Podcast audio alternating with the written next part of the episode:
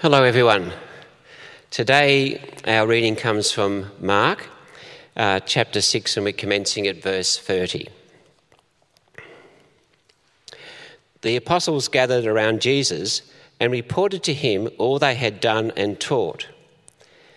Then, because so many people were coming and going that they did not even have a chance to eat, he said to them, Come with me by yourselves to a quiet place and get some rest. So they went away by themselves in a boat to a solitary place.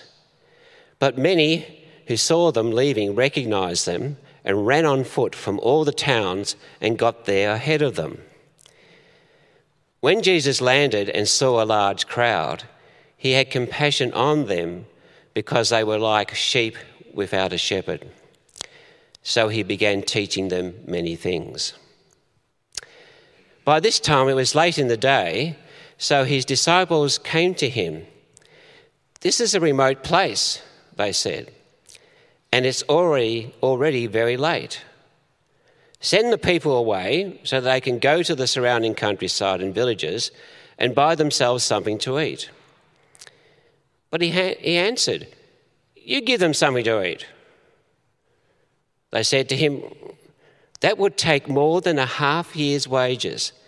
Are we to go and spend that much on bread and give it to them to eat? How many loaves do you have? He asked. Go and see. When they found out, they said, Five and two fish. Then Jesus directed them to have all the people sit down in groups on the green grass. So they sat down in groups of hundreds and fifties. Taking the five loaves and the two fish, and looking up to heaven, he gave thanks and broke the loaves. Then he gave them to his disciples to distribute to the people. He also divided the two fish among them all. They all ate and were satisfied, and the disciples picked up twelve basketfuls of broken pieces of bread and fish. The number of the men who had eaten was 5,000. Immediately, Jesus made his disciples get into the boat and go on ahead of him to Bethsaida while he dismissed the crowd. After leaving them, he went up on a mountainside to pray. Later that night, the boat was in the middle of the lake, and he was alone on the land. He saw the disciples straining at the oars because the wind was against them. Shortly before dawn, he went out to them, walking on the lake. He was about to pass them by when they saw him walking on the lake, and they thought he was a ghost. They cried out because they all saw him and were terrified. Immediately he spoke to them and said, Take courage, it is I, don't be afraid. Then he climbed into the boat with them, and the wind died down. They were completely amazed, for they had not understood about the loaves. Their hearts were hardened.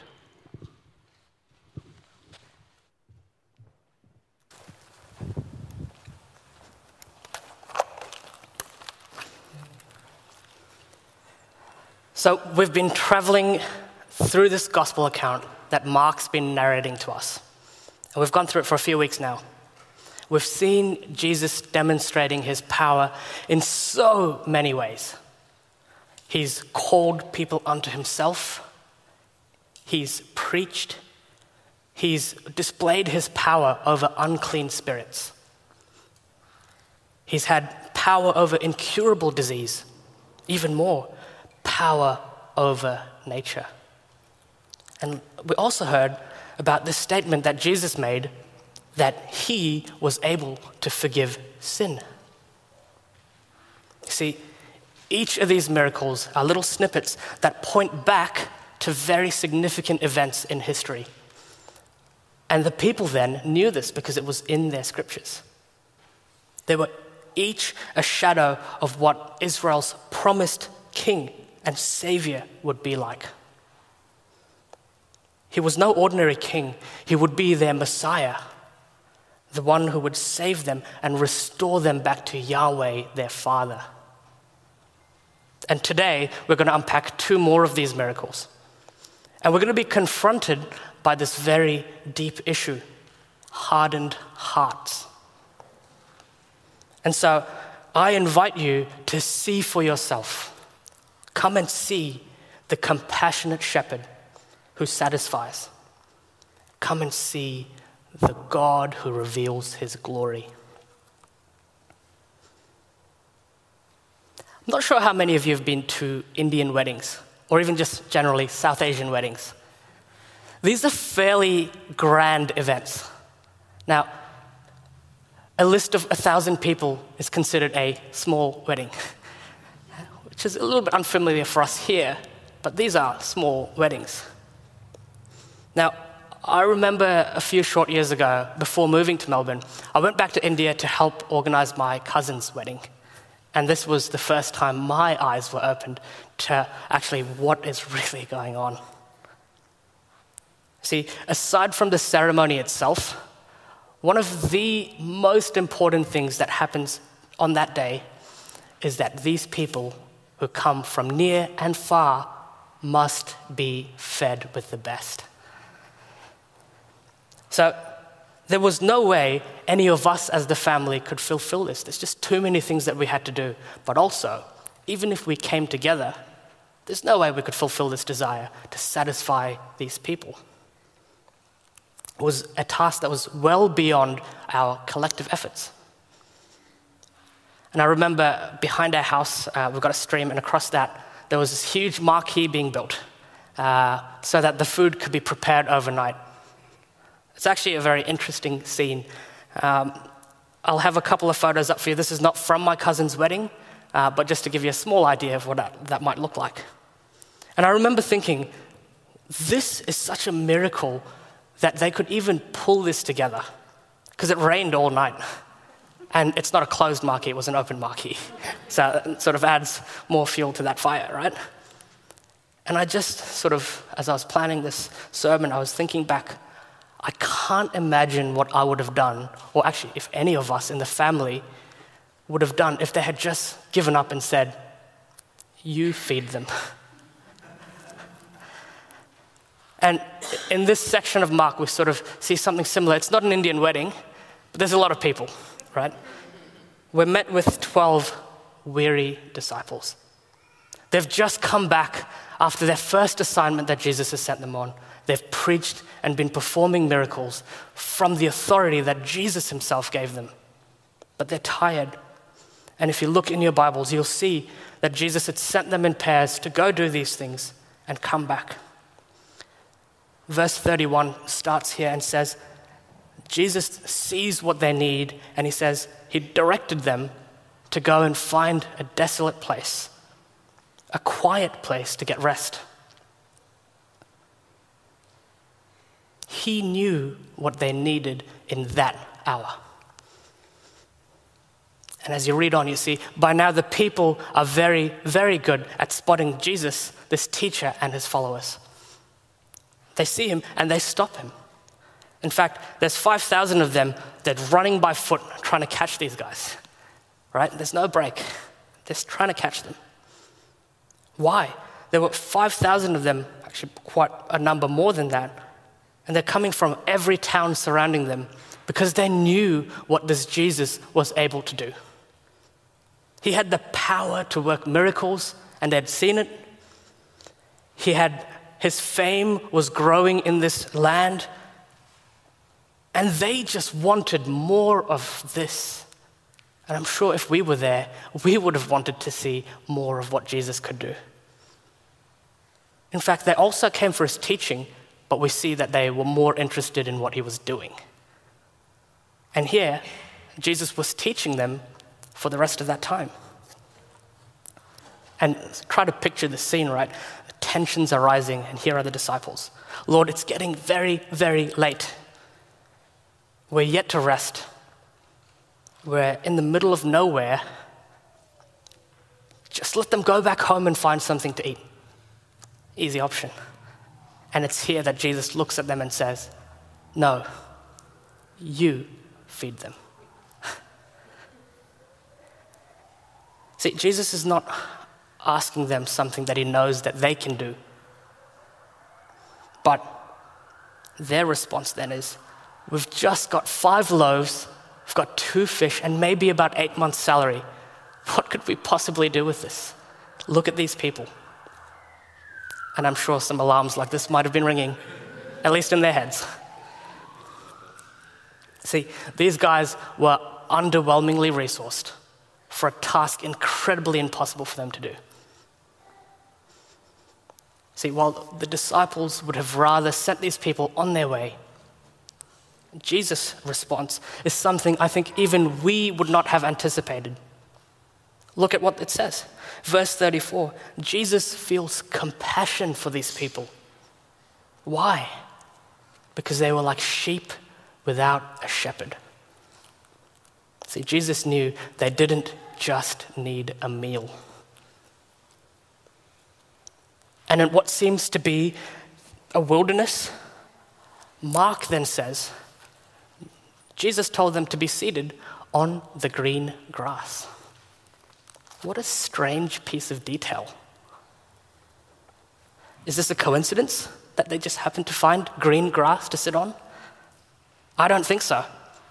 Because you see, if you go back to the first verse of the first chapter in Mark, Mark's goal is that you can see exactly who this gospel is about. And even more than that, he wants you to see who this is about clearly, not just through the miracles, but even in these weird details. So let's unpack some of this together. Let's try to investigate, because this is what I do when I'm not here. Let's investigate where Mark might be pulling these phrases from sheep without a shepherd and seated on the green grass. Just take a moment to think back to some Old Testament images. I wonder, I wonder if any of you were reminded of one of David's most beautiful Psalms, maybe one of my favorites. The Lord is my shepherd. I lack nothing. He makes me lie down in green pastures. He leads me beside still waters or quiet waters. Let me give you one more picture just to sort of fill up some of these gaps. Let's travel a little further back and let's go to Ezekiel. And in chapter 34, we see this For this is what the sovereign Lord says I myself will search for my sheep and look after them. A few verses from there, I will tend them in a good pasture, and in the mountain heights of Israel will be their grazing land. There, there they will lie down in good grazing land. There they will feed in a rich pasture. And the final verse You are my sheep the sheep of my pasture, and I am your God, declares the sovereign Lord. Such powerful words that transcends that period of time over to us. You see, the verses we just read from Ezekiel sit within a very hard prophecy to, to work out because it's a damning verdict on the shepherds of Israel. You see, God pronounces his judgment on these leaders. You've neglected my flock. You've left my flock like sheep without a shepherd. You haven't fed them. And so, what does God say he will do? I will come. I will be their shepherd. They will know me. I'll be the one who fulfills this prophecy. Fast forward to Mark. If you're now seeing it, here is Jesus, the shepherd, tending his flock. People are gathered from everywhere on the green grass. Now, if you even took a moment to just look around you, you might notice that he's brought people from every nation here today. And in every church, this is what we see. Some might look a little different to us, but it's people gathered to feed on his life giving words. He came for you. As we read on, Jesus looks to heaven and he thanks the Father. And from heaven in this wilderness came an abundant supply. God Himself supplied for His people. And we read that everyone had eaten, and again, another obscure piece of detail, and they were satisfied. Jesus had done what we'd seen all the way back after the Exodus, where He fed His people in the desert. Now, if you want to sort of picture this scene and how many people are there, the Bible records 5,000 people. But this is quite likely to be more in the 20 to 25,000. And if that still doesn't seem like a lot, just imagine the Rod Laver Arena and Margaret Court completely packed out. And then there's still more food to go. How can he do this? See, this is a picture of abundance through Jesus' divine providence. He was proving here that he was able to satisfy two things. First, their spiritual hunger as he taught them. And second, their physical hunger as he fed them bread from heaven. When we looked at John's account and the parallel account for this, we see that the people continue then to follow him after this. They follow him because they were fed, not because of the miracle that pointed to God. And they go on to ask him, What can we do to do the works of God? And then they go on to say, If we can't do that, give us this bread always. See, they didn't see who Jesus was. He tells them there, I am the bread of life. What you need is me.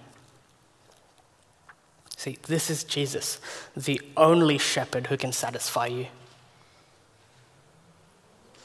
Let's march on and have a look at what happens here in verses 45 onwards. Let's try and encounter the God who reveals his glory to us. See, Mark starts this part of the passage uh, with his favorite catchphrase. And immediately, Jesus made his disciples go into the boat and go ahead of him into Bethsaida while he dismissed the crowd. See, I'm sure these people, the crowds who've just eaten, were stirred up. They got what they wanted. But there was more that they wanted. See, here is a man who possessed the deepest and the greatest power that they've ever seen. He could do miracles and he had authority when he taught. He is one who could give them food and food in abundance. John's account tells us that these people were chasing after him because they wanted to make him king by force. Jesus perceived this and knew their motives. And Jesus knows this is not how his kingdom would be established. He didn't just come to be their political leader, so he dismisses them. And what we see next is this he goes to the mountainside and he goes to his father's care and counsel as he submits his prayers to his Father in heaven. And this is a pattern we see in Jesus again and again and again. This is something we sometimes neglect to do, forget to do, or just don't do at all. We want the miracles, but we don't want the God for who He is.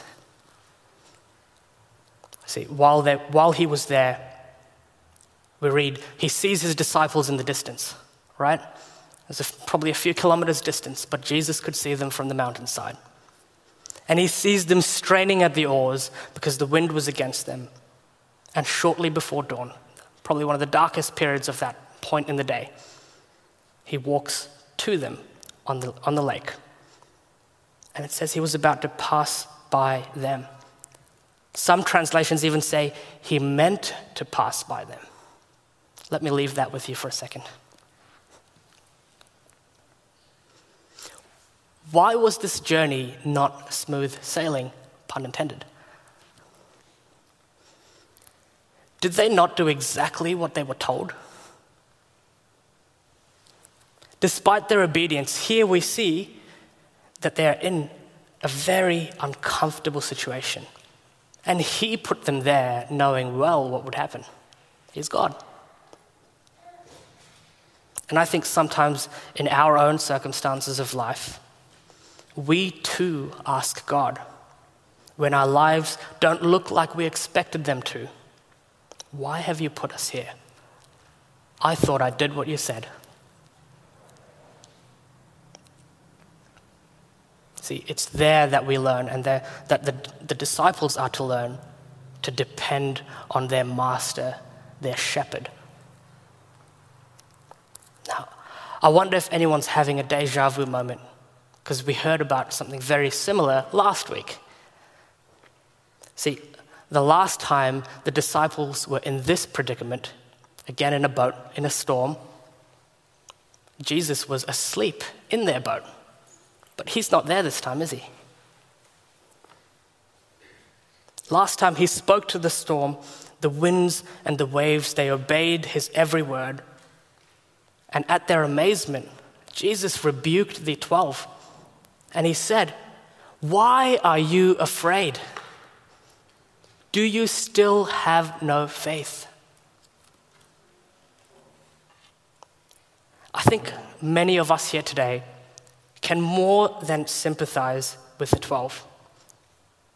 There are times God puts us in hard times and we feel abandoned in the deep. See, these 12 were defeated and terrified, as Mark writes. They look at the figure approaching them and they have no idea who it is. Is it a ghost? And they cry out, Who is that? Here in their darkest hour, the compassionate shepherd enters the storm to comfort his people. See, walking across the Sea of Galilee wasn't just a, a cool magic trick or a shortcut that Jesus wanted to take because this was significant. If this wasn't a ghost, who but God can tread on the waves of the sea? As Job writes, who but God? See, it's easy for us to read this and think Jesus wanted to just go right past them. But that's not the case. Here's another picture that we look back at in Exodus 33 as a sign to Moses. God answers his prayer to show him that he is with his people and with him.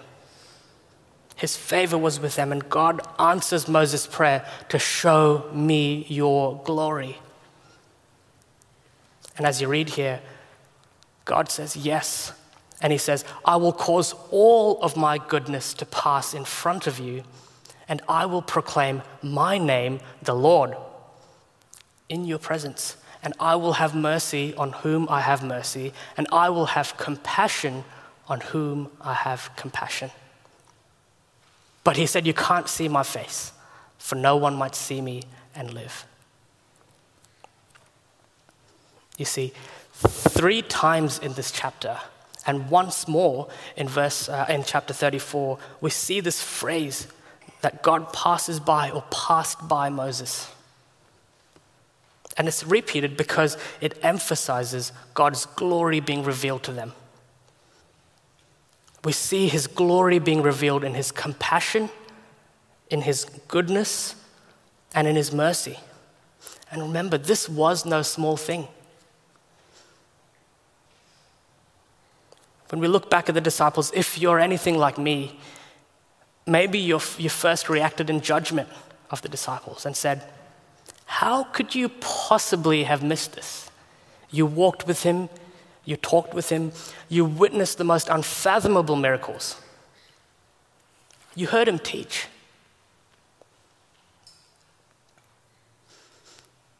can you feel the tension here between their astonishment at what's just happened and their lack of understanding? See, last time Jesus rebuked them for a lack of faith. Here we see him say something very different. He says, Take courage. It is I. Don't be afraid. And then he climbed into the boat with them, and the wind died down, and they were amazed. I think there's a pretty big tension here. See, on this side of the resurrection for us, I think we have a pretty good idea of how powerful Jesus is. Because we read the accounts, we hear the messages being preached, we read good books, we sing it. Some of us, I know, have witnessed the most amazing, unfathomable miracles in our own lives.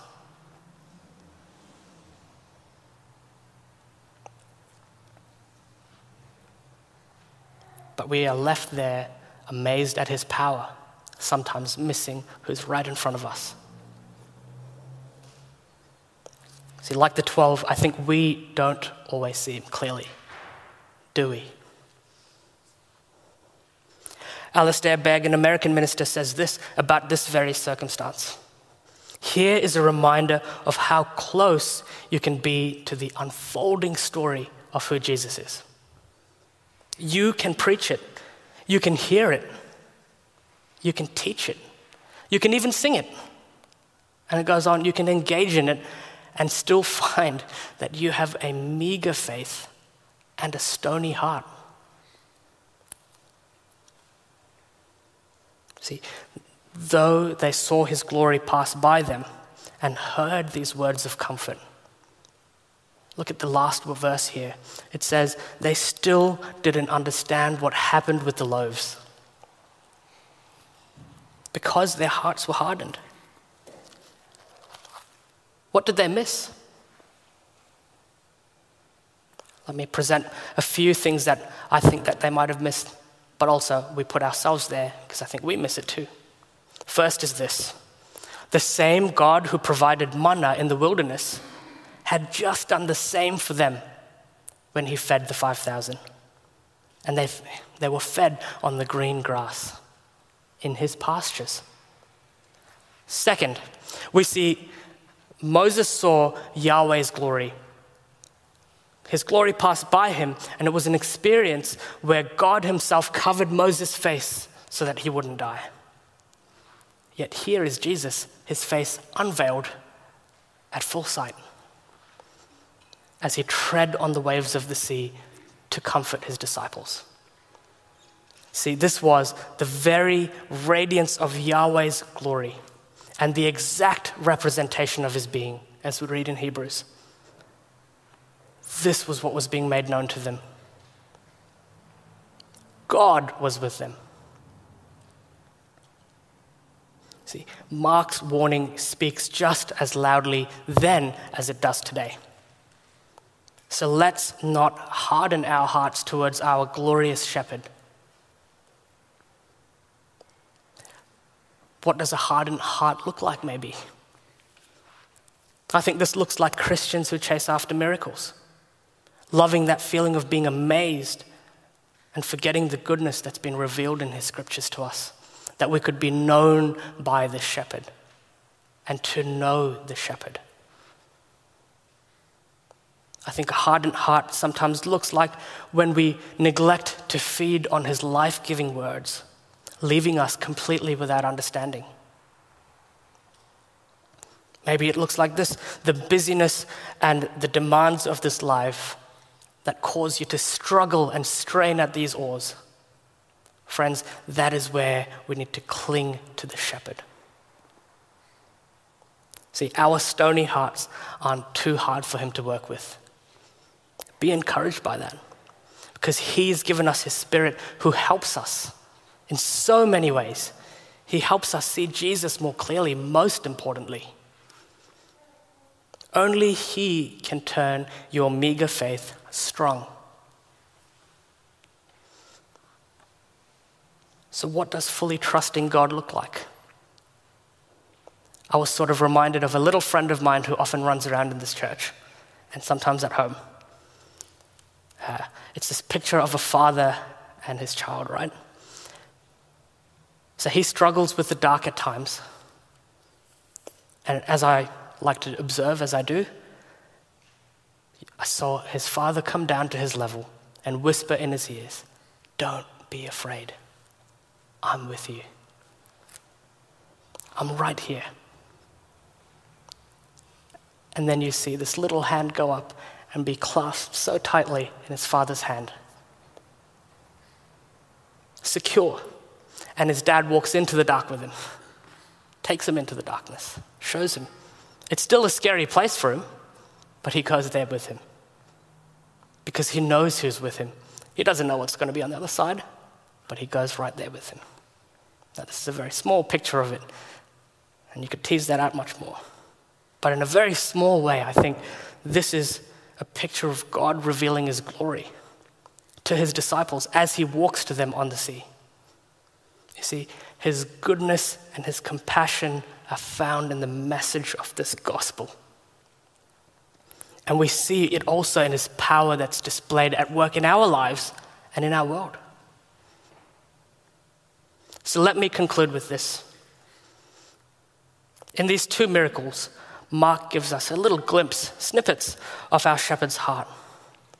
Because only the shepherd truly knows his flock. Jesus knows you intimately. Do you see him clearly? To those who are under shepherds or leaders in the church, maybe a small group leader or a different leader in another capacity, follow the model of our true shepherd. Don't neglect those he's given in your care. Be faithful in your teaching, protect them.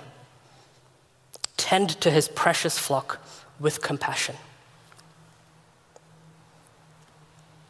For us, his church, he's already established himself as our glorious shepherd. Jesus is the good shepherd that laid his life down for you. And because he lives, you can know that your sins have been washed away, and the shepherd knows you. This, my friends, is the best news today. Cling to this. He knows what you need when you're in the wilderness, and He meets you there. He satisfies you with bread from heaven and by His words.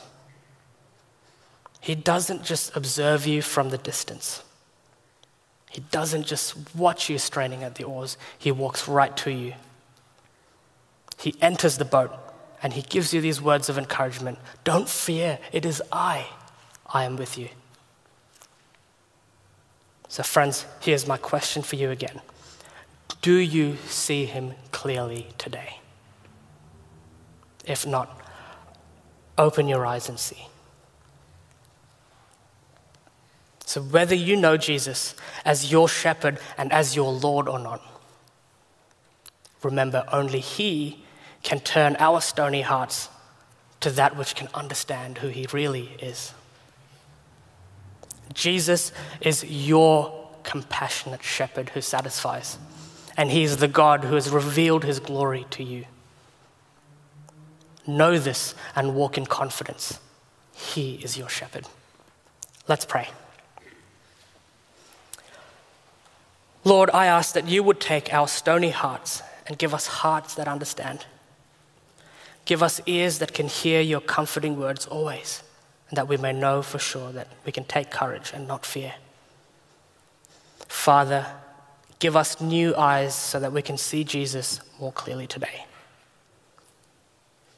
And thank you that you bring us to green pastures and feed us with your life giving words. And we pray this in our glorious shepherd's name. Amen.